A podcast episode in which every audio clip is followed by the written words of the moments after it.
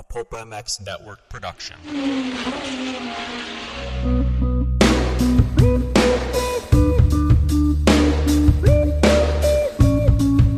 The only athlete to athlete podcast in the sport. Questions from a different perspective. The hard questions you want answered about training, riding, and being a professional athlete.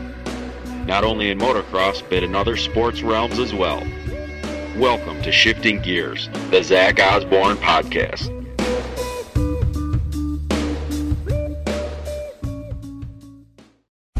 What's up, guys? Shifting Gears, episode 7. I'm Zach Osborne, and we're here with Chad Reed. Um, we're in Las Vegas for the final Supercross. I know it was your sort of your goal once you got injured to, you know, be back for this, or, or that was, you know, what you're aiming for. Um, obviously, it didn't quite happen, but you look pretty healthy to me, like more healthy than, than a few weeks ago when I was seeing you. Yeah, no, it's nice to you know make a recovery and uh, and get back, you know, start getting back to more health, you know, healthy. You know how it is when you get hurt. It's like you know you're not eating, you know, trying to you know just recover and all Yeah. that stuff. So, um, yeah, the goal was to to make it here, and mainly that was just doing the math. And you're kind of like your typical, hey, I got some broken bones. It's four to six weeks. The race is at six, so you think you're stronger than normal and you can make it back in four. Um, but the goal was always like I always thought that it would just be better. It's healthier to feel like, hey, I don't want to lay on the couch and lick my wounds and, and be disappointed about what happened. You know, I'd rather get back out there and just kind of like, hey, I want to get healthy and just kind of full steam ahead. So that was the original goal. And, and honestly, uh, three weeks in, I just knew that it wasn't progressing. Like three weeks in, I was expecting getting back on my bicycle, you know, kind of back to more physical training so I didn't lose my fitness and, and things like that. And when that didn't happen, and then I started to kind of question, like, you know, you, you know how it is. I mean, you know your body as an athlete, and you know that, you know, one day to the next, sometimes there's big improvements and small, but when you're going from one day to the next, and then you're living by that, and then one week from now, one week, another week, and then it all starts to, you know, flow together, and it wasn't it would like the numbers weren't adding Right. up for me. You know, Yeah, like I- right away I knew it wasn't gonna. gonna even then, it's still ha- nice to have like a little bit of a goal, something to shoot for, something to recover for, instead of like, oh, you know, ride whenever I ride. It's nice to have like a something to something to get get you up in the morning and be like, you know, this is what I'm chasing. And even if it didn't happen, like your quality of life comes around much and quicker. That's what that was really 100% the reason why I was just like, you know what, I'm in this hospital bed. It sucks. I'm in pain. I don't want to be here. But I felt like it was healthy for me to, you know, make that, you know, give that intention and just be like, hey, I'm going to get out of this hospital. I'm going to get home and, you know, get back to 100%. Um, you know, because I didn't have outdoors, so it's not like I'm, you know, like, okay, I got hurt. That was a bummer. Sit out five races, you know, but really just, you know, put all your focus and, and, and energy into outdoors. And with that not the case, um, I just thought it was healthy for me to try to get back. And I love Vegas. Like, Vegas is such a, Yeah. such a rad You- race. You know, I- like I was the- watching, There's uh, always hype around it. The track's slippery. It blows out. You know, like there's just there's something about it that that like you know gives me gives me more energy, and I like I, I get excited about it. Yeah, I've always sort of uh, thought you were more of a hard hard rider, and I've watched some of your best races in the history. Being here, I was watching the 06 race the other night. Uh, I was watching bar to bar, but um, yeah, I always felt like you were more comfortable on the hard stuff, so it kind of played into your favor to, to race or whatever here. Yeah, I just think the technique of it comes comes into play. You know, trying to trying to get 450 cc's to the ground, and you know, trying to find the lines. And it seems that you know, like 06 era. It, like everything was rock hard, you know. Like n- now, when you look at it, I mean the the state, you know, like the section outside the the sta- uh, stadium, literally looks like an outdoor motocross track. And it's like before, it was just that was polished, rock hard, blue groove. Yeah, really. So just so different how we, you know, the concept of how they prep racetracks now and what's you know what's become normal. Yeah, I can't believe it. I was watching, like you said, 06 the other night, and uh, coming out of the stadium was legit like black blue groove, and I've never raced here when it was Yeah. even remotely like that. And I mean, I started in 07, and it still was, you know, already sort of changing, if you will. Yeah. Um, that's something I wanted to talk to you about later in the podcast. But um, yeah, so this is more based around the story of how you got here. Um, obviously being Australian, you had a long journey to get here. I know you went through um, some years in Europe, and uh, uh, yeah, I mean, how did you get started? What what sparked your interest in dirt bike racing? For me, like the big thing was is like you know I think that my you know my journey here is is obviously been different of like where I started and where I where I ended up, but I think gen- generally I, I lived a very moto life. You know, like uh, whether whether you're Australian, New Zealand, European, or, or or American, I think that that you know like that core you know, just moto, live it, breathe it, eat it, sleep it, kind of thing. Um, I did I did that as a young kid. You know, I started riding at three and a half years old, racing at four. Um, and I and I I look back on my childhood and it was like, and it always makes me proud because I think I lived like a really different era of what it currently is and how Yeah. like how you as an Australian because of what I've been able to do and achieve it's so different you know like the when they it, I almost think it hurts them more than it helps them because now the goal is always you know like okay I'm going to race here and then I'm going to go there and then Right. and it can happen and it will happen you know like people are like oh yeah where for us I think we had to like you had to knuckle down and you had to work for it Yeah. um, the, the racing was different. You know, like we, I raced flat track as a kid. Um, you know, we'd, we'd do motocross one weekend, flat track. Some weekends they would do like they would call it like an Ironman series.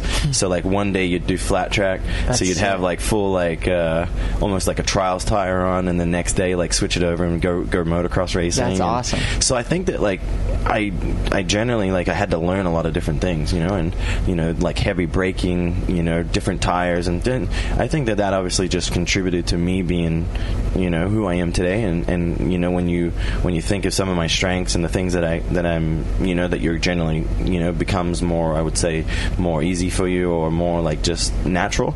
Um, it's a lot of those things that you learn at a young age, you know. So yeah, just that I you know like for me I never lived what I currently see where it's like they're homeschooled and and life is 100% moto like I felt like I had a, a good balance Yeah. you know like I went public school um, you know had my, hung out with my cousins rode my BMX bike around town um, so just yeah generally I, I lived a very very normal life um, I just raced dirt bikes on the weekends I wasn't the stick and ball the soccer you know in Australia soccer and football is really Right. really popular. So you know, while while kids talked about that at school and their and then their trophies on Mondays were typically a soccer ball or something like that. You know, mine mine had a di- dirt bike on it. So That's awesome. It, yeah, it just made it made it cool, made it fun, and and just comp- I was very different than than a lot of the kids. like you said, like it's a little bit of a different era now with kids being homeschooled, being at a facility, whatever the case is. Like I I talk to my team manager often about um, some of the rookies coming in and, and the younger guys and like the lack of just racecraft, you know, like that like oh I'm gonna pass this guy here or you know, I see guys that are that are younger that are coming through that are just trying to pass someone at every corner. I'm like sit, like let's hold up, sit back Yeah. here, let's make it let's make a little bit of a run at it and then try to pass them, you know. And it, it rings so true to me like when you say that that you raced tons you know i raced tons as a kid growing up. I raced two or three times a weekend at two or three different tracks you know and um, i think that kids miss out on that these days with just finding um, their their like race feet and their their craft as a kid uh, where you know we we did so much racing. I probably am even you know in a different era i definitely am a different era than you but um, i feel like they they missed out on that. Yeah, and I see, like you said, like now there's so many facilities, and all the manufacturers are seemingly putting, you know, these amateur kids into these programs and plugging them in, and it's kind of like this plug and play system of, you know, like the, the there's so much riding, but I don't see racing so much Yeah. anymore. You know, like like I don't follow the amateur racing a whole lot, but from the little that I see, it's like you got your it seems like there's maybe three or four races a year that they're somewhat contracted to, um, and really all that's just built around Loretta's. Um, but other than that, like the racing doesn't seem like it's it's the it's the priority anymore. Yeah, you know, it's like it's like let's get this kid in here, work him like a racehorse, you know, turn him in, him into a somewhat of a robot, and I feel like we're losing just my opinion, we're losing a little bit of the um, the the natural. Uh, what what I think when I look at like you know like an an RJ or a McGrath and Abby, you know RC Stu myself, like Yeah. you know, and and even even into like I kind of include include you guys into it, you know, like for you you you when I look at your career, like you went to Europe, and I just think that like going to Europe, you learn so much, Yeah. you know, like you don't want to be in no hospital in Europe, you know. So like, and not that that's ever on your mind, but you, I think you consciously like you make better decisions. You you you just make it work, Right, You yeah. know, like it's becoming easier, and I'm sure it was much easier, you know, like within the last ten years rather than 19 years ago.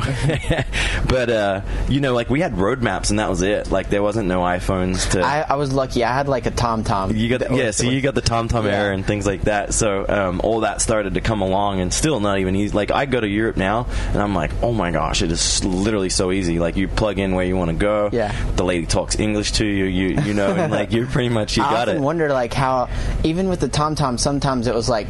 Man, I don't know if this is the right field in the middle of you know wherever. Like it was a, a bit of a gamble, like a roll of the dice, whether we were going to get to where we were going or not. I can't imagine doing that with a, a you know a paper map. That was Yeah, and so. I just feel like there was a, you know, like there's that. It it teaches you, um, like you have this ability to get it done. You know, Yeah. like that you want to go racing, and your ultimate goal is to race at the highest level, and whether that be Australia, Europe, or here in America, it's like it's just you know how do I get there, and then you just you know you're plugging away, plugging away.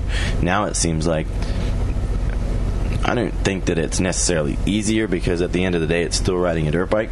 But I think that they, you know, they the, their future is more more guaranteed, is what I see. Yeah. You know, like I never had you know five year contracts at the end of my amateur career Yeah. or or anything like that. There's I a mean, little more of a roadmap, if There's you will. like, definitely a If you do this, you know? will get this, and then this will happen or whatever. Yeah, yeah. So it seems like there's. I always call it like the plug and play system. You know. Yeah, I like understand that. You know, like there's this roadmap, like you say, and it's like, you know, at a certain age they start plugging these kids into that map, and off they go. Yeah. And and you know, sometimes we see them succeeding quickly. Sometimes we see them coming on late. You know, I mean, Yeah. like I look at like Cianciarulo, and it's like he's already what year six or seven. Right. You know, uh, in the lights class, and you're really seeing him come of age, and now being able to put you know practice sessions together, you know, week week after week races, you know, staying That happens for different free. people at different times. And it sure. totally happens, you know. Like I mean, we all saw him. He was this miniature little kid, you know, Yeah. tiny little kid, and then now he's six two. He's he's like taller than me, Not and I'm just anymore, like yeah. I couldn't, I would never have predicted that. Right. So I just think that yeah, that's that's the only thing I see probably that's so different now. Is just that there's more of a guarantee um, at a, at a younger age. Right. So I think that the the ability to not feel rushed, and I, and I don't know that I was ever rushed because I was personally rushed. I was rushing myself. Yeah. You know, like I wanted to be 16 so I could be pro. Once I turned 16, I wanted to be 18 so that I could do certain things that I couldn't do when I was 16. Yeah. And then when I was 18, I was like, shit, I can't hire a car. I want to be 25. You know, like so it's like you feel like you're Always. you're wishing your whole life Yeah, away so you can do these things that make life easier. And it's just it's funny when you look back and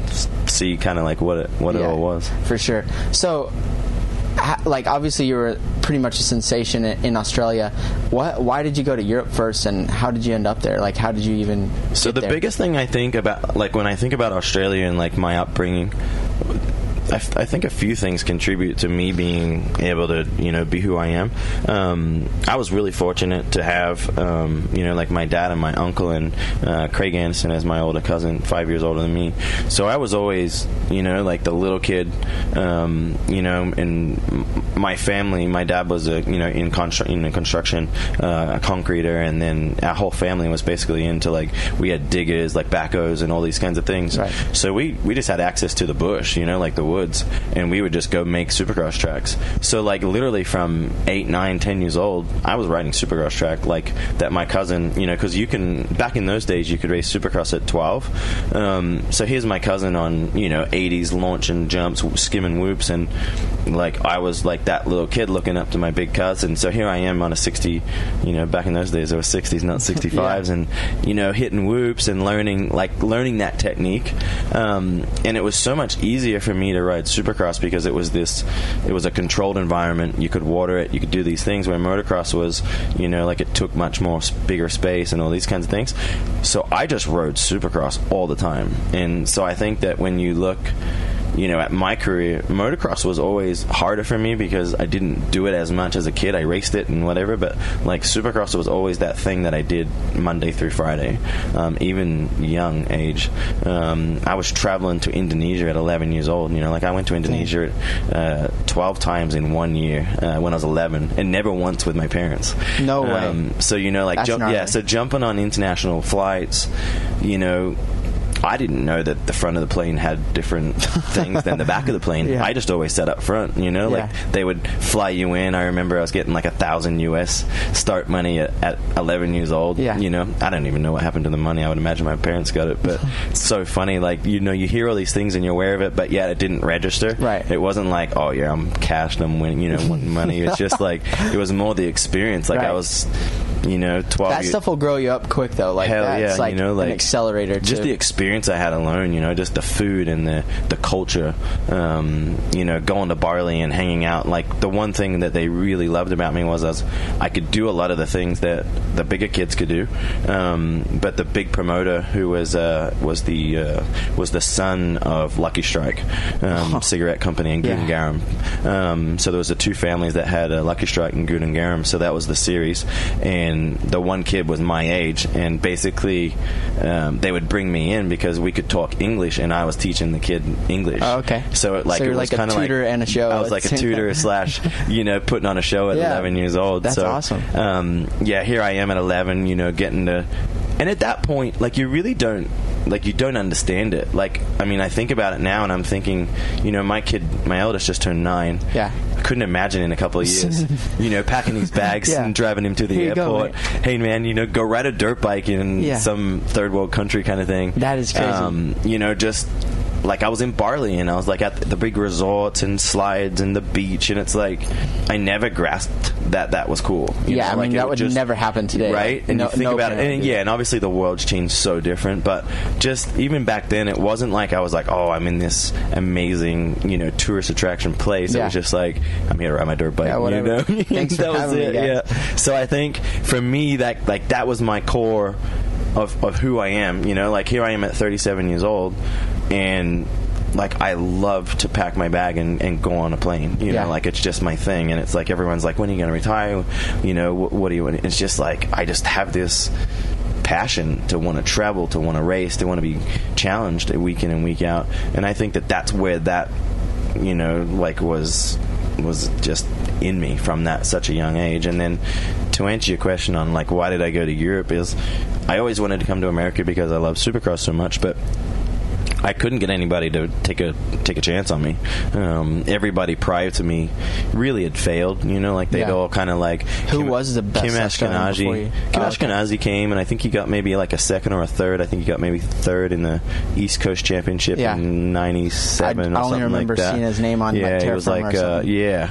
So there was him, um, you know, Berner, Lee Hogan. There was a few guys kind of that would coming back and forth, but no one really made that that gnarly impression on people. Yeah. Like, hey, like Australia, need to find is the the next hunting, you know, the next French guys, Yeah. you know. Um, so with not being able to get that that opportunity, um, basically we had a GP, a 500 GP in Melbourne, and Andrew McFarlane did really well, and uh, Berner did really well, and and basically those those performances, I did well. I think I went. I want to say I went like eight or nine in the first race, and then uh, and then I maybe like 12th to 15th in the next. Yeah, one but that was a 500 GP, and you would have been like five- what, like 500 GP, and the or- week the week before, because you had to be back then, you had to be 18 Oh, to okay. race a. Uh, it was in 2000, yeah. So 2000, I turned 18, and it was like two, o- like a week or two after my birthday. Oh. And so basically, I just turned 18, so I could race the GP. Right. Um, so yeah, here I was on a, I think back then a 426 Yamaha, and they they bolt on a 450 Rinaldi kit. Oh, you just like you know, you're like, yeah, this thing's badass, you know. and then they show up with badass aluminum frames, and Yeah. I'm like, yeah, my bike's not that cool anymore. But so like, really, Burner and and uh, and Andrew did so well um, that Andrew obviously, you know, everybody wanted him. He was Yeah. the next cool, you know, next thing, and the Kawasaki Jan de Groot wanted him, but then I think you know, for whatever reason, Andrew wanted to go to Rinaldi, so then he went to Rinaldi and did the 500 thing. Um, and then De Groot wanted Burner, but then Burner had an opportunity to come here with Fro. Oh, okay. um, so then that basically left. Okay, well, this guy, he's young. He did okay, and I I ended up with the the De Groot, Groot ride, which was uh, Factory Cowie. which is Factory Cowie. works I took uh. Pit Beirer's ride. Maybe that's why I can't get a Husky or a KTM ride. He hates me. No, um, we always laugh about it, but I think it's really like that. And it was just like I remember, like back in those days, like he faxed me a, you know, a, a, a contract, and I don't even remember reading it. I seen it was I think it was eighty thousand US back then, which um, at the time my contract was twenty five thousand Australian dollars. Okay. you So you're stepping up. So like that was a huge step, you know. So I'm like, dude, like no questions asked, and I think it was like twenty five thousand Dutch, you know, money for like food, and I'm like, so sweet, I'm Yeah. good. I can eat the whole year on that. Who knew, you know, Yeah. like no chance. I got a camper and everything like that. So I signed on the dotted line, and and basically the rest is history. But like just Europe in general. At 18 years old, packing Ellie, you know, taking Ellie and, and things like that, like, just learned so much, you know. Like, Quick. I think that the basically my whole roadmap to life um, as I know it as an adult was just was was Europe. Europe set the bar. Yeah. You know, like I had to learn so quickly.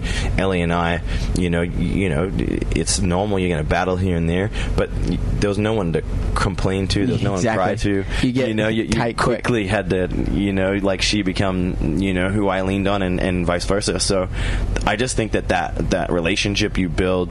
Um, with with people and and you respect it more and then Yeah. you know I had to work with Jan and the mechanics and you you just learn to embrace it more I, th- I feel like than what you do here because the pace is so quickly Yeah. you know now you're shipped off to Florida and you're you're under this you know this program that somebody's basically telling you hey Yeah. sign for this team and then now we're going to ship you off over here and we're in California and it just it didn't have like it doesn't have that like it's that more personal of a, I always tell people it's more of like a family.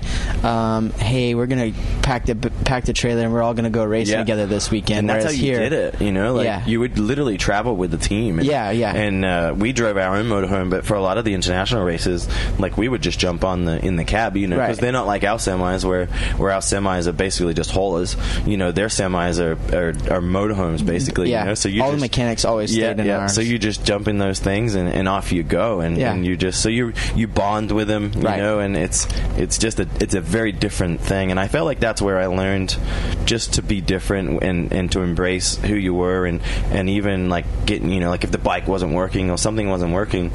You, you had to learn how to communicate that Right. and, to get what you needed out of it. You know, to a to almost to a like a friend a type of person more than like a hey Mr. Suspension guy Yeah. fix this for me Right. it's more like hey dude you know like can we work on this or I, I feel like I still have uh, some traits of uh, some personality traits from my time in Europe where I, I, I just kind of present things differently or see things differently and and I, I appreciate that like daily because I see other people that make almost mistakes in, Mm-hmm. in that sense where you know they're too brash or they're too business and and uh, it kind of bums me out like Yeah. uh, I wish that they could experience the same things I did you know Yeah, yeah, so many people it- say to me like I would you know I bet you wish you never had to go there or something and I'm like no like it's it's quite the opposite I, I wish everyone could go there like do you feel I like really that? think you know, and, and like you look at like you look at yourself, you know, and I think it's proven. And you look at Tom, you know, and I think that Tom, he really wasn't ready. You know, like he kind of found himself in the wrong place at the wrong time with Right. you know with the amateur system with Mitch's team and all that.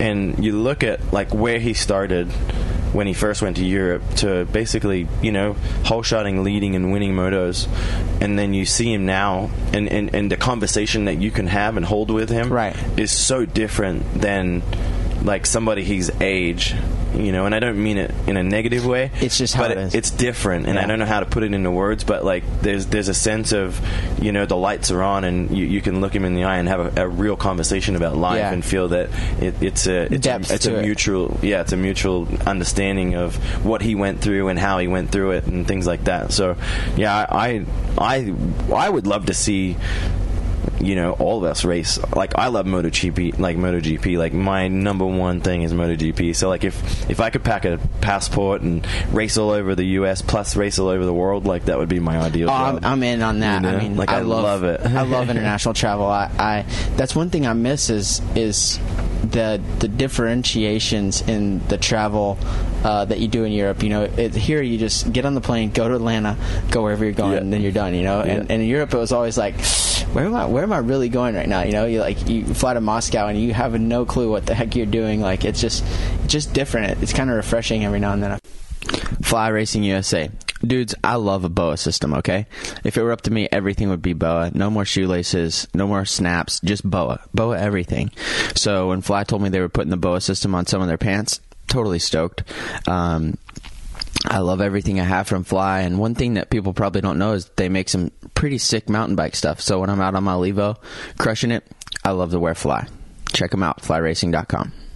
No, it really is, and and even now, like even when you know and like you know like you've been there and you've done it, you know, like you did multiple years there. I only did the one, um, but even when I go back and I visit, it's like even though I've been there a few times and you know the system and the program, there's always there's always a curveball somehow. You Yeah, know, like there's sure. always something that's different, and I think it, yeah, it just keeps it keeps it fresh and.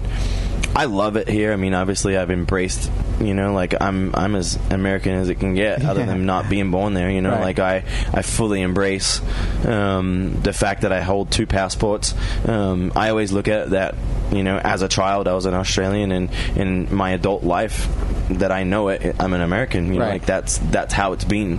Um, I am. I always thought, and people and Australians in particular get really bummed on hearing that, but I think that when you come here like you can't come and go oh you know i hate the traffic in california and oh i hate the food here and oh americans do this and i just fully embraced it and just was like you know what that that's where i want to be Yeah. in life and That's that's, kinda how it I was with race. Europe. and i just fully embraced it and i and i, and I honestly and i love the people i love the the way of life um, it's it's what i know as an adult you know when i go home i actually have more frustrations at going home to australia because the pace is so slow and it takes you so long to you know to be able to just sit still and kind Yeah. of be a little bit more cruisy like yeah man it's all good what's up mate you know Whatever. which I love that, but it takes time to to really let that body, you know, take it in and get the get your Aussie Aussiness back, again. Yeah. We went to Britain uh, for the Nations a couple years ago, and and like I realized it was rather slow paced and like. Um, inconvenient if you will like s- just you know just like food for lunch or whatever you know we we take all that for granted and and not even for granted sometimes i feel like that's not how it should be um, you know it's just it's a different way of life but when i went back to britain i was like man it is so slow here like i can't even function it's Yeah. crazy No, that's how I feel in Aussie a little bit. So yeah, I just think that yeah, like when you look at like who I was as a kid and then who I became as an adult, um, the biggest thing is is always just like the the goal was always to race and, Right. and to be involved in in what I loved. Um, and so for me, it was always about embracing that and, and giving yourself the like the best opportunity to still do it. You know, and I think that like the scary thing for me at this point in my life and career is like everyone's always like, oh, how long, how long, how long, and it's like a lot of people want the ability to be able to go sell that. Hey, this is the last one. Yeah. You know, Feld want an answer, and they want to be like, okay, is this your, you know, is this your going away tour? And I'm like, I don't know that answer. Like, I really don't. And I think that even when I'm having, you know, in my own house behind closed doors with Ellie, and it's like I don't, I don't know. You know, like I always think that as long as I wake up in the morning, I think man, I think I can be better here, there, and here, and I can work harder, and I can do this, and you know, like that passion to do it. Um, why not keep doing it? Because I don't think that at at 37 next year I'll be 38. You don't get to go, oh yeah, take a year off, and then realize how much you really love it. Yeah. You don't get to come back. Yeah. You know what I mean? Like when it's done, it's done. like uh, historically you seem like to me the more the the k-dub type of guy where it's like nope today's the day i'm done like more so than all right this is my final year like I, i'm gonna do one last season and you know put everything into it it's you're putting everything into it all the time All the so time, yeah. you know to me you would almost go out more like that like uh all right today you know what i'm not racing anymore like well, you just like I feel like like for outdoors, you know, like like I got to a point where I was just like, you know what, outdoors, like I don't have that burning desire to just want to like grind it out Yeah. Monday through Thursday. I just and, and I lost that, and that went away. And when that went away, and the flame went out, and I didn't enjoy it. You know, like I think maybe a year I was kind of like you're kind of fighting it, and I'm like no, like I don't enjoy it. Like that's not who make that doesn't make me a better writer. Right. That doesn't make me a better person. You know, just grinding it out because you know that the norm is to race motocross and supercross. So then that was always my opinion was just like you know what I don't have the passion for that anymore, so I don't want to do it. Where supercross, it's like it's still there. It's still I still love it, um, and I just want to yeah like you want to keep going, and, and I feel like I've kind of like. I'm way past that point of like, oh, he's tarnishing his career. You know, like some of the negatives I see, it's like, oh, you know, like he's not getting the results that he once was, and it's like, you know what, like I'm actually getting to a point where I feel like I finally appreciate it. I finally am embracing who I was in my prime. Yeah. Um, so like, I don't feel that that makes me weaker or, or like gives me anything else. It just gives me, I think, a, a reality of like, dude, you know what? Like, I stood on the podium more than anybody in the history of the sport. Yeah. I've raced more races than anybody in the in the history of the sport, and I'm really only six races away from being second on all time win list. Yeah. So it's like you look at the facts and and those things like they excite me. Like I feel like I'm at a point where I finally you're you're letting go of the what ifs Yeah. and the mistakes you made Right. and you're just you're embracing each and every week as as if it's the last and i feel like that that's given me more motivation it's given me more passion it's given me more drive and, and i think that that and it makes me happy and i think that people need to I wish that there was a way to explain that, but it, it's you can't. You know, like people just they don't get it. You know, Yeah, like I went to get it. dinner with RC last night, and it's like you know, like he asked me and I see him, he looks at me and he's like, dude, like how much longer? and he just has no, like he doesn't have a concept of why I would want to be keep continuing to do it because clearly he lost that burning desire to Right. want to do it, you know? And so I respect that he knew that and felt it and stepped away. Um, do I think he stepped away too early? Of course I do, but if the flame's gone, then you got to step away, you know? Yeah. And I think for him, he doesn't. He's the opposite of me. Like I don't understand how he did it. Just like I think off. about you know how much racing we did, and I haven't raced him in 14 years. You know what I mean? Like That's crazy. It's gnarly. That's like a, really like I'm lot. like wow, and and here he is 14 years later, and and he's you know kind of just doing what he does now. But it's like here I am still out there racing, and you'd think at some point he has to look at that and go, I like, could have done like five more years or something. you know, one more year, two more years, five more years. Yeah. Like, I mean, that dude just knew how to get it done, and you know, so I like. There's not a part of me that doesn't doesn't think that it, he wouldn't have been competitive. but you still have passion. I mean, I think I think that in all things, passion is you know over over anything you can see and like feel people's passion, and I, I feel like you still have that yeah, and for, for racing. and I, I like one person obviously Valentino he's probably the easiest guy to relate to for me you know he's 40 years old he's currently second in the MotoGP World Championship you know being on the podium in the first Just you know bad dude twice. all just a bad dude and it's like I watched a press conference with him a couple of weeks ago and he made a comment and it just made so much sense and he's like someone asked like how much longer? You know like what what's your you know at 40 what's different? And he said I think his answer was more like basically like I've moved on from being afraid of the trophies that I have in my house and not living up to that. You know, like I'm a nine time world champion and for the last nine years I haven't been a champion. And from the in the prior what 16 seasons before that he was champion more times than not. Yeah. and there's that adjustment of like you you feel less of yourself. You feel like like last year was so hard for me. Like the whole year I just felt like I had nothing to give. But the passion was still there and the understanding of why I wasn't achieving. But you always felt like you were having to justify why you sucked Yeah. and why you weren't getting get the it. result that you that you feel you deserve or you, that you, you should be Yeah. and, and and I think that when I heard him say that, like it just it made a lot of sense to me. You know, like he's moved on. It's like okay, I'm a nine-time world champ, and it's more like what I said. It's like he's embracing the fact that I was, and, and I could sit at home and I could be like, you know what, those trophies, there ain't no one better than me Yeah. in that area. But it's not about that. Yeah. It's like, yeah, I could do that, but it's, yeah, that that's something you said a minute ago. That living kind of- is going and doing. You know. Oh yeah, for I think. sure, without a doubt. Yeah. But that's something you said a minute ago that, that blew my mind was that you're over trying to live up to what you were, or that you you're kind of realizing how badass you have been or whatever. But you're, I mean, you're still badass, you know. But at the same time. I feel like some. I mean, I'm guilty of it, and that's not enjoying the highs enough. Like you know, like last weekend, my first super 450 Supercross podium, um, pretty big deal for my career, and it was the first time that I've ever really been on a podium, other than when I won my outdoor title, where I was like, all right, I want to really like suck this moment in, like and really embrace it, you know. And and I think that when you said that a minute ago, it just kind of like I was like, holy crap, that's you know, you look at really the good. people who win and the people that stand on the 450 podium. I mean, it's the highest level of our sport. Yeah. and you gotta you gotta embrace that. You know, and I.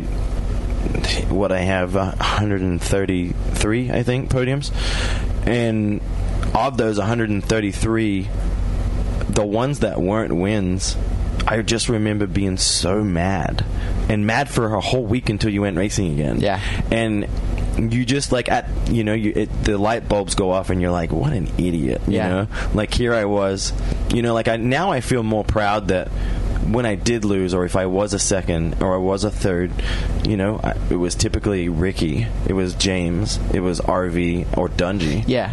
you know I had that written those down. those four guys I mean, not only all those four guys, done- but you've raced Jeremy, uh, RV, Stu, Dunge, Yeah. now Ar- Eli. you know, and then the know, current guys I that we race. And I mean, all the modern out, era greats, you've raced them and beat all of them. I mean, at some point. And I think that you finally are like, you know what? Like when I lost, I lost to some of the best dudes and actually the best dudes to ever throw a leg over a bike. You Yeah. know, so you you start to just like I feel like the the understanding and maybe the appreciation of who you were and the area you got to live. Yeah. Um, and that's what I love about it now. You know, it's like, you know, like it, it's different. I don't look at the current group the same as what I did in my era, and that's not that I think less of them. It's just, it, you know, they're kids. Yeah. Now, you know, like they feel, you know, they feel younger and they just feel different.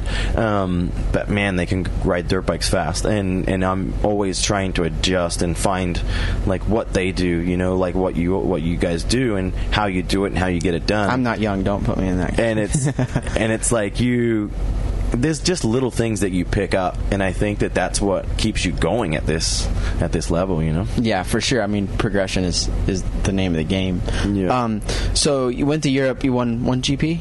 I won one gp yeah one was gp i was on the podium right? punch Lierop, yeah of all the one. GPs you could have won, like, and i think the best thing about it was like obviously i was riding on a dutch team i was living in belgium so you know i i had to ride in sand all Yeah. the time I was, I you know, I consider myself a pretty good sand rider in Australia growing up. You know, like I won a lot of Aussie races in the sand. Right. Um, I regularly rode in it. I went there, and I remember I'll never forget it. I went to Lommel.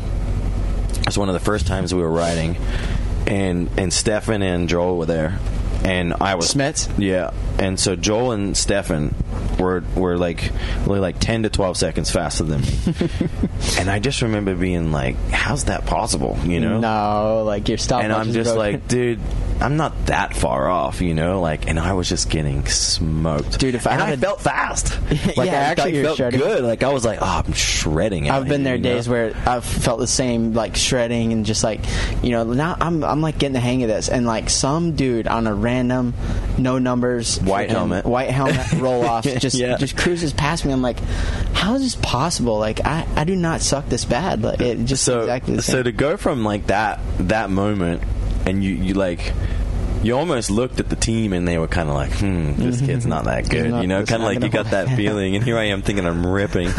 and then, uh, anyway, to go from like beginning of the season, preseason, and being that far off to being able to basically grind it out over the next nine months and be able to go to Lommel, Honda Park, um, I don't know if you ever went out to Dunkirk. Yeah, Dunkirk. I spent a lot of cold How many days in brutal Dunkirk. was that place? It's like unreal. you can't. Um, there's no one in this paddock that would understand. That. No, we Like, we were um, where I lived in England. We were about an hour to the ferry, Yeah. and then an hour across, and it was right there on the other side. Yeah, so we yeah. could, that was one of the closest places we could ride actually from England. Yeah. and we've been a I spent a lot of time there too, and it was basically just because I got beat so gnarly bad that first day that I'm like, you know what, I'm gonna become a good sand rider, Dude. And I just went and spent days, and so the third or second GP of the year was Valkenswaard, and it's like, okay, we got a sand race coming up. Yeah. it was yeah, it was the second race. We raced in uh, Bellpuig in Spain. Okay. loved the track. I sick track. crashed in the first turn, came back to like I don't know somewhere in the top ten, like eighth maybe, and then uh, anyway, so you got a weekend off, and then you go race in in Valkenswaard. So I'm like, all right, you know, I'm gonna just we're going sand riding. Yeah. went to Dunkirk, and it was like everybody was there, you know, like uh, Pichon, all those guys. Yeah. and I just rode and rode and rode and showed up to Valkenswaard and was just, dude, I had nothing. Like, just was so. Flat and smoked, and I sucked. I crashed like eight times. I got like 16th, Oh. and then we jumped on a plane and went to Australia. And dude, my dad chewed me out. You suck this and this, and I'm just like, all right, you know, like learn my lesson. Right. fast. just like you can't do that, you know. So anyway.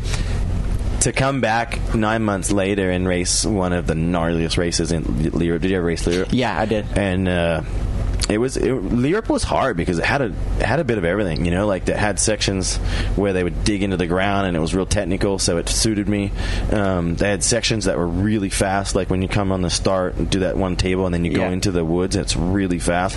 I always struggle when it's fast, like I just don't enjoy going wide I'm open and bike moving around and just being su- super sketch. And then when you're in the trees, everything was real, just like that, you know, just um, real rolly, real technical. Right, proper Dutch sand. And I just remember I was on Pichon and uh, and I was just like kind of just push, push, push, and you know, and then Mikkel started like he started moving around, going outside, inside, being super crafty as he always is. Yeah.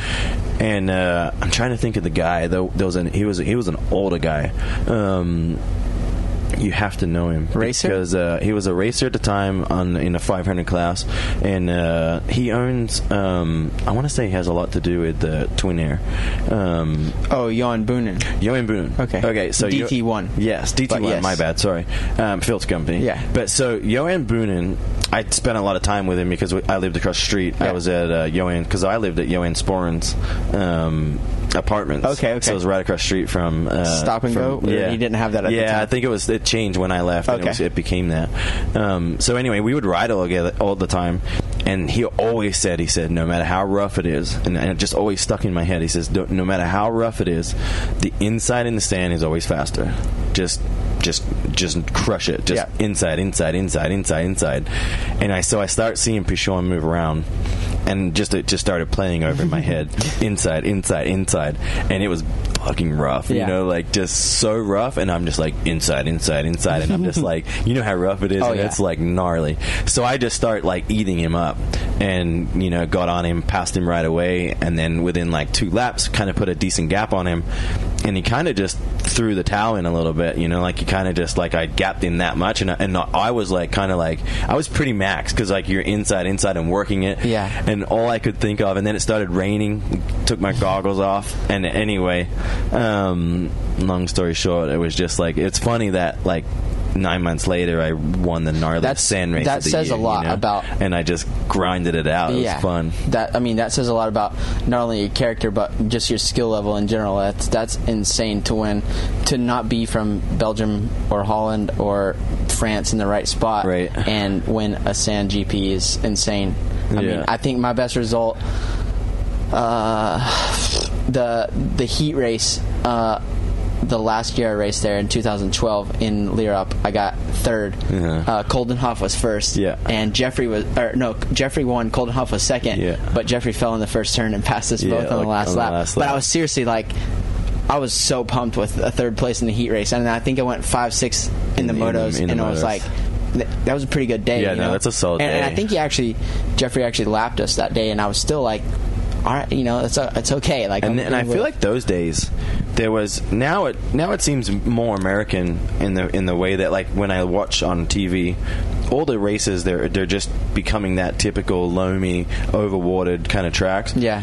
Back then, it was like you know you had your you know Federici's and, and all these kind of Italian guys. So you had the Italian guys. guys. that were just insanely fast in in uh, Italy Yeah. and France when it, and they Hard. were rock hard. Yeah. and then we would go to you know like uh, basically you know Belgium or, or or Holland, and it would be sand, and then you'd have your you know Specialists. Pichon obviously was good everywhere, Right. But you had these guys that you had to contend with um, on different on occasions. Yeah, I understand. And uh, yeah, it was it, it was fun. You know, like now it just seems a little bit more like I mean, you don't change front tire or rear tire other than Southwick when you're on a paddle in the rear. Literally, you don't even like. I don't even come in and think about tires. Yeah, I don't either. You know what I Same. mean? Like where back in those days, it was like just so much more detail to it on like like your oh the rear tire is just like it's blue groove and it's not getting nothing. So then you got to go to like they start like cutting it. Yeah, or even just, in my GP day, we we still had like uh, a couple different rear tire selections where it would be like uh, soft, mid soft, mid hard, hard, Like yeah. and then the scoop tire and all that,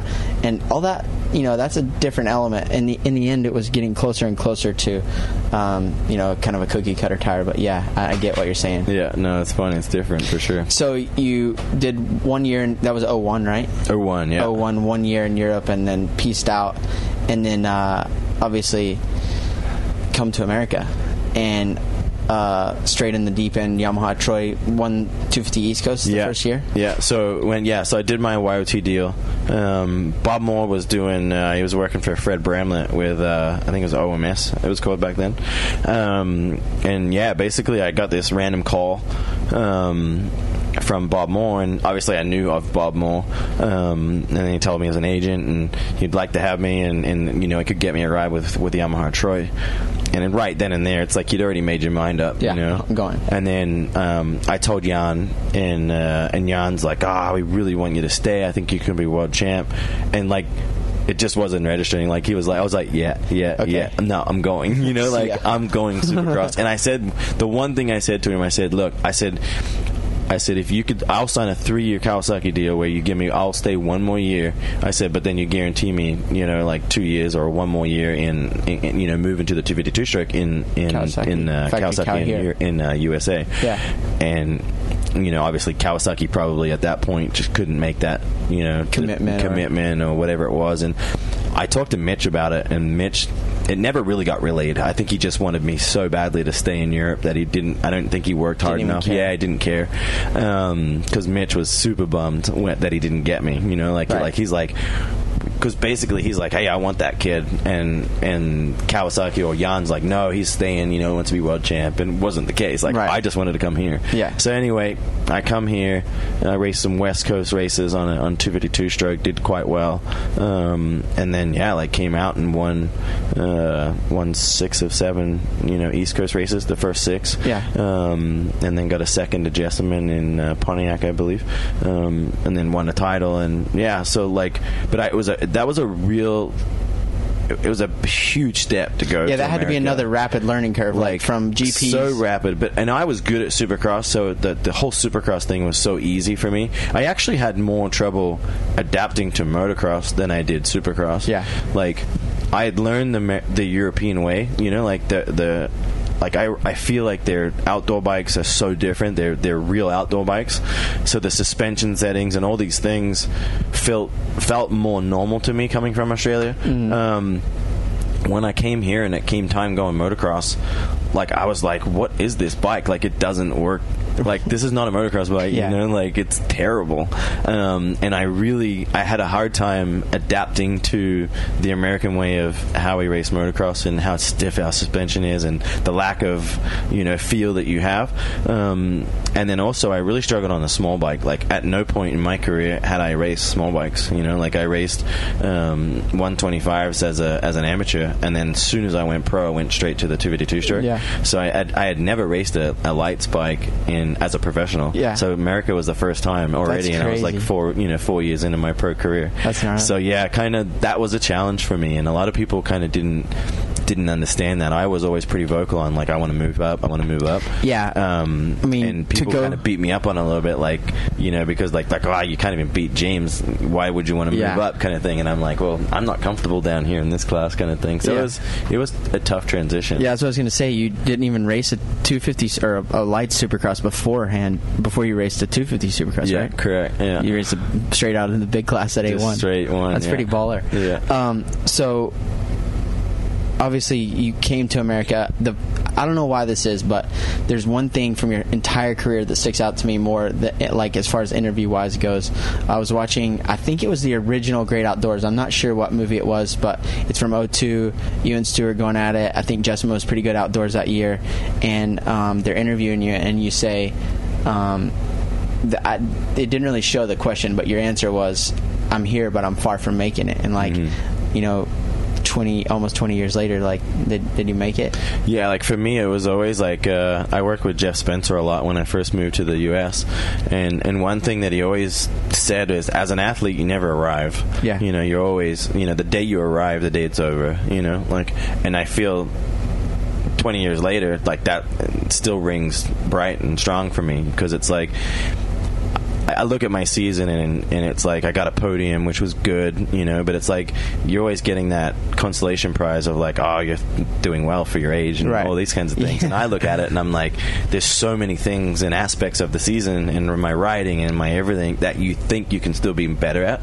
And I think that that's you just never arrive. You're always working. You're always trying to achieve more than than what the average thinks. For sure. You know. So I guess a better question would be like, uh, an 18 year old Chad Reed that leaves Australia looks at, or 39 year old Chad Reed, you know, is is that 18 year old a happy camper?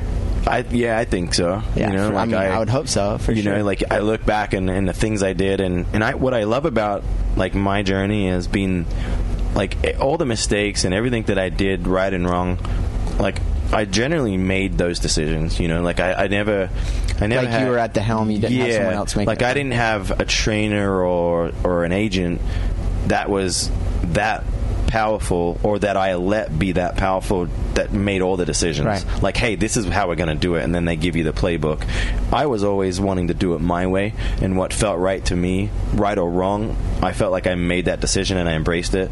And when you made the decision and, and, it, and it was the wrong decision three months in or five months in, whatever it is, like I always felt like it was easier to like maybe swallow the fact that you made a bad decision Oh, 100%. because it was on me and Right. I'm like okay I won't do that again Yeah. you know kind of thing and I just feel that I see the paddock and, and the riders and certain people who they're influenced by and they're and, it, and it's all the agent or it's all the, the the trainer and it's like I see that too often and I don't feel like like the athlete sometimes needs to be the, the one in control Right. you Yeah. know? But I, I mean, I always feel like in any situation, whether it's money or I mean, just anything, if if you make the decision, it's easier to swallow. You know, a mistake is easier to swallow than if somebody else does it on your behalf, and then you're like, you know, what the heck? Always, it is for sure. And so that's yeah. I've always been happy about like those decisions, and like that was life, that was living and learning, Right.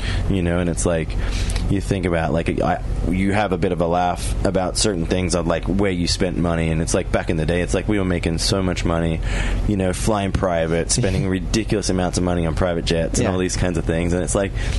You know what? Like, there's no guarantee for tomorrow Right. and you know it's like okay you got 30 million in the bank but does it really matter if tomorrow doesn't come Exactly. and so i think that it's funny that we, we still live by this like you gotta you know you gotta do a certain thing and I, I look back and I go you know what I had a damn good time you know and I did what I wanted and For sure. and it's yeah no it's cool Is there uh, any one thing that you would change, or like one big thing that you wish you would have done or done differently or changed? the biggest thing I would love to have do different would be I think you always you know you always, it's always easy to say after the fact but like when we started going from steel frame to aluminum frame th- that transition was really really hard. Um, and then I think also going two stroke to four stroke for some reason was harder on me than I think James and Ricky. Well, that's probably because you were two, for a 252 stroke for 10 years or whatever. So long, and and I think that like for whatever reason, and I don't believe that Yamaha had the best bike at that time. I think Yamaha came in with the bike, and then everybody it was always the benchmark, and people. I think that they came in. Honda came in with a Unicam and all these things, and they basically packaged this thing all nice and small and light. Mm. You know, where our bike was this big old tank, and you know, just it was a beast. It was a beast. You know, still. So I think that when you look back, it would have been nice to know what you know now. Yeah. To be able to make that transition like easier. Yeah, that's actually one thing I was going to ask you about was the two stroke to four stroke thing, but uh, you obviously answered that. I mean, what about like as far as career decisions or anything like that? Career decisions, I don't know that. Um, I don't know that I would change anything. Yeah. You know, like a lot of the things I did. You know, like I spent a lot of money on a trainer, and he was awesome, and then I fired him a year and a half into it, and but like what I learned from him and the certain things that I took from him Yeah. are still things I put into my life today. And maybe I don't, you know, maybe 80% of it I don't agree with, but the 20% still contributes in some way. Yeah. So I, I don't know that I really have one particular thing that stands out that says, like, that was dumb or that wasn't great or, you know, like you just, yeah, like you look at the championships that I lost, and you know I think I lost four championships by by within four points. So it's like you could easily go from a, a two-time Supercross champ to a six-time Supercross champ pretty quickly. Yeah. And so you look at like where did you lose? Two points here, one point here. You know, my rookie year, I had two six places, and other than that, I was on the podium at every race. Won more races than Ricky, but those two six places were both on weekends that I was so much faster than Ricky, but I was so good and so fast that I, I didn't know how to like harness it, and I just kept wanting more. You know, like I kept pushing and pushing and pushing until I crashed But that's just being young. and that's just young and Yeah. dumb and i just think that like there's those little things and i don't know that i would there's nothing that jumps out and goes Yeah. oh, I, you know like surely i wish i would like to be a three-time supercross champ rather than a two or a four-time supercross champ than a two but it's like those are life lessons as Yeah. well you know I often feel like uh, I have this th- little theory that like you know each lesson or each no matter what the decision is, it's it's the one that you're supposed to make, and it's setting you up for the next decision, which you know sets you up for the next decision, whatever. Yeah, and I think if you if you know say four of those championships within four points, five points, or I think seven actually, uh, say they sway my way, you know, as a six-time champ. Do, am I still here today? Yeah. You know, Those like, are- am I mean- really living the life that, that I'm am loving living right now? Yeah. Um, so I just I just don't know that you can. There's a reason why you can't go back, right? Um, because I just don't think that it's it's the correct thing to do. Right. I think that you just learn and embrace it, and and and don't make that same decision again. Uh, one thing you've been like rather vocal about is just the tracks and and you know mainly the whoops and um, stuff in general. Do you feel that that's more because of the bikes or just? I think that like or- when I look at you know like when I look at the the early years of Supercross, the '90s, the 2000, early 2000s, um, tracks were different. You know, like they were built different. Like I. You know, like I think, like everybody, I have an opinion on what I see and what I feel, and Yeah. I think that, you know, the, the odd time that you're hurt, you see it, and then you know, being able to live it and, and witness it from a racing standpoint, like I just think that there's things like we we're we're making it like faster. You know, like I, I believe that the bikes are so good that we need to manipulate and change the racetrack or the conception of how we how do we you know make these racetracks a little different. Right. I would like to see them a little bit slower, um, more technical, and that doesn't mean that I want to see huge jumps where people are dying and you know crashing Yeah. and whatever, or or, or even whoops that are gigantic and they're because our bikes are so different now that they don't always handle those things the same as what they used Right. to either. Um, and I would just like to see, like you know, like for one change that I would like is we always, I always, our first turns are so fast now. You know, like they they always take the first jump out of you know out of the turn, and their their idea is always like they want to get everybody through the first turn. You know, with the best opportunity. Right. and when I raced in the earlier times, I always felt like you had to get there first, and if you got there first, It was a big advantage. It was a big advantage, and then it wasn't a demolition derby in turn two and three, and you're witnessing this probably now. But our class is becoming so you know so aggressive, and, and, and the start is so important that I feel like now we all get through there too cleanly, and it's just this demolition derby. Yeah, the- if I watched a a video. I think I don't know what I seen. I watched a helmet cam, or maybe Dino had a helmet cam, on, and you were in front, and like literally you Oh, had yeah. the thing wide Just open, and I was just laughing, and I'm like, that's but that's what our sport, like our class is like that right now. Yeah, It's if there's a right-handed 180 after and it's like it's start, like you're it's racing for every inch of the racetrack, Oh, yeah. and I feel like we're all getting there too quickly, and we're all getting through fast. So I would little things like that. I would just like to see a, a bit of a separation where you know man and machine is you know like the it's that's still the the quality that you need to be Yeah. able to do and you need to be able to ex- execute the best start to get there first to give you the opportunity to get out front you know Do you feel like you'll? Do you ever see yourself in like a not a not an ambassador role, but like um like a representative for the riders, if you will, or whatever?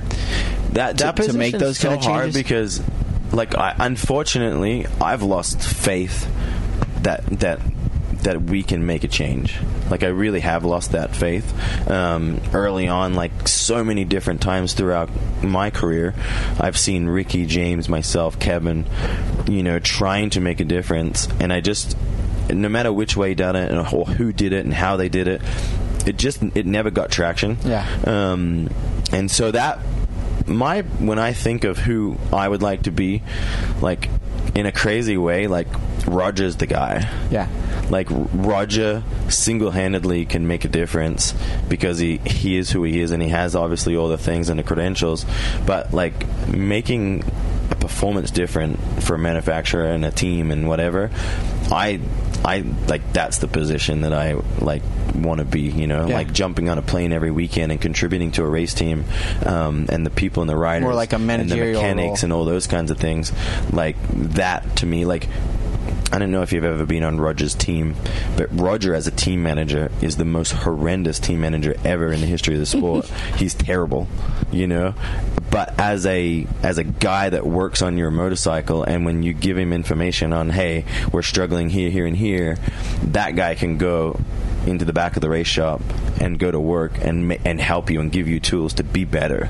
Um, and I think that that's what Ryan and, and and Ian's position is better at being more the manager. Yeah. You know, um, at least that's my opinion and how it was when I was there. But as a guy, you know, he's the guy that's in the back spinning the wheel and making it truer and you know adjusting it and Yeah. doing all these things. He's and, quite the brain, really. dude. And I just think he's badass. I love it. And that that's you know ultimately if I could go to a manufacturer and and have that ability to you know to really take a, a you know a team or or a manufacturer to that next level. Yeah. Um, that I have that passion. Yeah, more more so than the More than a, like, I don't want to be a team manager. I have zero desire to be a team manager. Um, I would love to somehow impact, um, you know, have an, a positive impact on the sport um, from like rider safety and tracks and all those things. But unfortunately, I've lost confidence that that can really happen. Yeah. Scosche, accessories for life. Listen, guys, their slogan sums it up. They are accessories for your life. I use the Magic Mount vent clip every day, boom bottle all the time, go bat when we're traveling, whatever it may be. The functionality and durability of these products is second to none. That's why myself and Rockstar and J Husqvarna Factory Racing choose Scosche. Accessories for life. Check them out at Scosche, S C O S C H E dot com. So, yeah, I mean, obviously you're you're getting on later into your career. You've had um, an insanely successful career, uh, one one that you would definitely write home about. I mean, it's it's unreal. You sold your place in Florida or selling it and moved to North Carolina. Like, why this? Why do that this late? It, it's just kind of like it. Just, it's. I think it just fits my lifestyle right now. Yeah. You know, like I. Um, so nothing nothing other than moto has ever really given me that feeling that you get from riding a motorcycle. Um, and and driving a rally car is, is has been the only thing that's remotely given me that feeling. Um, so you know the whole idea of moving to Charlotte, you know, yes, the JGR thing makes sense, but you know, obviously there's a lot of it's a very racing oriented you know place, and my my next thing if I don't become or I don't have an opportunity to be a Roger per se, um, then my goal would be to continue racing and go try, try to find a, uh, a rally car drive. Um, and I, you know, we're working on that right now. But so yeah, that's that's it. You know, like it, I, I I've enjoyed the change. Florida just became it just become a little bit blah to me. You Yeah, know, like it's it's it's 90 degrees 24 7 365 days a year and and and and a lot of people were like ah you know like it's gonna be brutal in the winter and I don't know I just like I enjoy I enjoyed the change actually Yeah, and putting a like jacket on for putting a jacket on and wearing a vest to go ride moto and your hands freezing and like as horrible as all that sounds that there was something Something new. fun and new about it Yeah, you know I get it. I get it 100%. yeah Um, what's your favorite team you've ever been on? Favorite group of guys you've ever been around? Like, I would say that, uh, yeah, the current KTM team that was Suzuki in 2009, um, working with Mike Gosselaar, Raj, Ian, um, and then that group of guys, like how they went racing and and and what the, how they implemented everything and the, the information that I was able to communicate with with Goose and and, and Ian and Roger, um, and and seeing how valuable when you put it into words and then they were able to take it and give it back to you in something that you just like you Tangible. you know you you make steps. Yeah. um, that was like the first time. Like i felt like my yamaha career i was young and dumb. I was fast when i was fast and i was off when i was off. Um, where when i went to suzuki it was like I, I had this whole new perspective of like what a team was really about. Um, and then I would say that that was it. You know, like I just I loved it, and it really wasn't. I mean, the bike was great. Um, I loved that bike, but it was more just that feeling of of working. And it, you knew you knew Roger was a tough crowd. You know, like when you were winning, he was the first guy there, and when you didn't win. He was nowhere to be seen. Yeah. and and I and I was okay with that because I grew up. I felt like in that little bit of you know like that era of where people were pretty brutal and you're either first Straight or last. Yeah. Um, and I had enough people around me to, you know, help hold you up. I didn't need Raj, but I, but I liked that about him too. You know, like I, I it, it motivated me to want to see him be that guy that high fived me because I knew that it made him proud and like I wanted to, I wanted that from him. yeah, like thing, an you know? attaboy from him Yeah. was like a, oh yeah, it was that- a big deal. attaboy. Totally, totally. So I just, yeah, I really that was that's probably been my my favorite team, and because it was such a huge change from my Yamaha career too. You know, it was like that first understanding of like, wow, like this is this is how it's supposed to be. Yeah. What about your favorite win? Favorite win, like I would say Daytona 05 stands out probably the most for some reason. Um, and mainly, like I feel like there's been so many races that I feel can they're they're similar to it, um, and they they feel as awesome. But like, I got my ass kicked the week before in in uh, Atlanta, and we went to we were going there, and I was just like, you know what, this is Ricky's place. Like I want to beat Ricky at his place. Yeah. And I just felt like I carried this intention into the weekend that he was never going to beat me. Like I smoked him at his own thing, you know. And it's just like that feeling that you get when you beat somebody that seems somewhat unbeatable um, in that place. And I just just crushed him in everything like technically fitness like we I rode away from him you know and then he ended up just throwing himself on the ground and it was just like yeah like you felt like you ticked all those boxes Right. that you wanted to tick personally you know That's awesome. And that was that was a fun win Um, what about your most bitter bitter rival?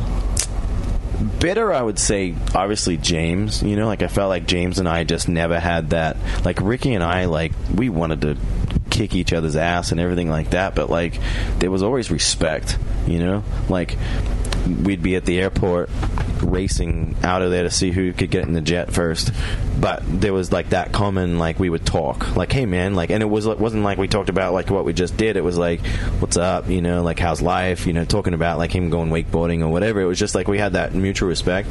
Where James, you just there was never anything there. Yeah. like I always wanted to be his friend. I felt like like I always felt like like he he was intriguing to me. Like I felt like he was cool. He always looked cool, dressed badass, you know, fox and Yeah. everything like that. And it was like you always were like he's cool, but yet that relationship was never never there and we just always we just bitter you know like his people hated my people my people hated him and i think that that was probably more the contributing factor of like why we got into it so much because you know it was just like the entourages were, Yeah. were fighting more than us Feud all the yeah time. yeah but but that was that was fun All right, I got some listener questions. Um, one, this one's from Scott Arth- Scott Arthur, and he asks, uh, "What's the most radical factory option you ever tested that either worked or was a failure?" Uh, I would say that my my first taste of riding a factory motorcycle was in uh, the end of 2000. Um, I jumped on a plane to uh, from Australia to Japan uh, to test for uh, Kawasaki, and what was it? The 2001 at that point. It was the new 2001, you know, KX250. And you know, and it's riding it, and it's like engines unbelievable, like everything that you could think of from a factory bike, and it was just like it was cool.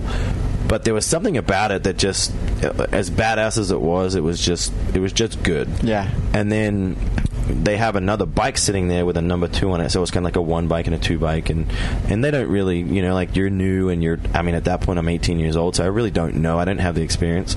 So anyway, you kind of then they okay, you know, you do it. I think we spent maybe a half day on one bike, you know, dialing it in, and then they're like, okay, jump on this bike, and immediately that bike just was it like literally was made for you. Like it was one of those bikes where you're like, if you didn't know any different, like somebody made that bike for you. Yeah.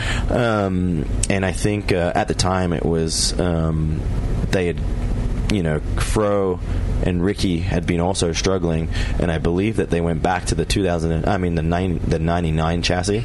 So it was 99 chassis. Um, so it was like that first, like basically like the bike. You, I visually couldn't see anything different. You know, like I Yeah. was too young, um, but I was like, wow. And they're just like I just remember being like that. That bike's awesome, you Way know. better. And so I would probably say that that you know just basically jumping on on a motorcycle that was changed, and, and there's been so many things since Such then. you know, stuff makes like it is, and you and you know obviously you're aware of that, but like. Yeah, you- I mean, it's kind of like one of those days. You know, you, you get in trouble for saying it, but it's like you know, Honda days. It's like there's certain things that are manipulated, Right. within you know within the gray area of the rule book and and uh, yeah and those things make it like although they're so tiny and so small they make a big Yeah, difference for sure. Um, next one is from um, Dr. Papa, I guess. He's a Pulp Nation fan. Oh, yeah? um, he said, How scary is doing a backflip on a dirt bike as compared to pinning it over a set of supercross whoops? And have you done more than one backflip in your lifetime? I did, I believe, five or six backflips, um, and I landed only one. Um, crashed on all the others. Um, I would say a backflip is far more sketchy and more scary than a, than going through the whoops. Like the whoops is my comfort zone, Yeah. you know. So like, I, I would I would choose whoops all day. Dude, the back the backflip thing scares the crap. And it was out of me. scary because it wasn't even. I didn't. I just did it on mulch, you know. It was and I kind of got talked into it. You did five. Yeah, I was doing this video shoot. It was a really cool vi- video shoot with Pastrana's uh, film crew, and one thing led to another, and I ended up getting talked into like this backflip, and this guy, an older guy, one of you know one of the the crew members, goes, "Oh yeah, I'll do it," and he jumps on and does this flip, and I'm like watching, I'm like, "That looks pretty easy," and I'm like, "This guy's old. He's not in shape. He's Yeah. not an athlete. He's not even a freestyler," and I'm like, "All right, I can do it." And it was just first gear. I never hit the jump, and first time I hit it, like full backflip. Yeah. it was so scary. That's gnarly, Yeah. dude. That's freaking serious. Uh, this one's from Dark Side. He says, "As much as you disliked Stewart, do you think he made it made you a better racer?" Hundred percent. I think, uh, and even to the point where, like, yeah, like you, you know, like what I, a lot of what I just said, and you know, becoming of age and respecting the things that you got to do and the people you got to race. like he's a guy I would love to go and play golf with. Yeah. you know, and like now just- you guys could be cool. we could be cool and we could probably talk about some funny stuff. and, Yeah. Um, but like when you won and when you beat James, like there was a sense of just like, dude, you just beat probably the baddest dude that's ever swung a leg over a dirt bike. You Yeah. know, like I've never seen anybody do the things that he could do, um, and at that and at that level. So it's like it was always just so rewarding to to do it. And when you didn't, it was just motivating. Like win or lose, Mondays were were easy. Yeah, you know, honestly. sure. All right, dude. Um, I always end, end it with uh, 10 questions. Uh, they're like personality, just fun questions, whatever. Um, first one's most important object that you own that you purchased. Ooh. It seems like my cell phone these days. phone? Like my cell phone Okay, literally I gets mean, me from that's fine. point A to point B. It seems like I can't live without that damn thing. Um, your guilty pleasure food. Uh, ice cream. Ice cream? Hundred percent. Yeah. Um, morning person or night? Night. Night? I'm a night owl. So you would rather stay up than Yeah. get up? Yeah. I'm a stay up all night kind of guy rather than get up early. Okay. Um, biggest pet peeve? Ooh, small whoops and people jumping them. uh, uh, weirdest quirk? I don't know. I'll have to think about that one. I don't know. Um, any other job or talent? MotoGP, obviously. MotoGP, like yeah, in my next life, I wanna, I wanna be MotoGP guy for sure. All right. Um, travel back in time to any event, not really to do with your career, or, or, just, maybe like just whatever. whatever. Um, what would I go back to? I would probably just say the Daytona 05 weekend. Yeah. like that whole weekend. Like you just, I showed up with such like. I'm gonna win, and just like that gnarly chip on your shoulder, like, dude, I was so mad all day, and just like, I don't want to be mad all day. I don't want to relive that part, but more maybe like knowing that you're just gonna be badass Yeah. that day and know it and, and embrace it wake yeah. Yeah, yeah, yeah. I know the feeling. Um, thing you're the worst at? I'm the worst at riding bikes that I'm not comfortable on. You know, like I, I just like I need I need something from the bike to be able to produce like and, and speed and comfort for me. Yeah. And and short of that. It, it drives me nuts, and it's something that I content, you know, try to work on and try to work on it. But like when I'm not in my window or the bike's not in that window, it's it's not fun for me. Yeah. What about outside riding? outside of riding i would say just being being so hard on yourself like living that first or last kind of lifestyle you know? Like okay. it's like you and and being able to turn it off. Like sometimes like i feel like now i'm getting much better at it. And when you have three children and a and your wife it's like you don't want to be mad sunday through you know friday when you fly to the next race you want to be able to let it let it go move Yeah. on and you know so it's like just getting better at that like if it's a bad weekend leave it and It's move gone. on Yeah. Uh, thing you're the best at other than your job? other than my job um I feel like I found like a balance with my home life, you know, like Yeah. with Ellie and the kids, and like I really enjoy being a dad. Yeah. Um, I think being a dad has made me a better person, a better husband, even, you know. So like I think that it's brung like perspective and things to my life that that like things I used to be horrible at now are like more my strengths because of the things that I've like I've embraced for being a dad. Yeah. Um, so I, yeah, I would say just being a dad.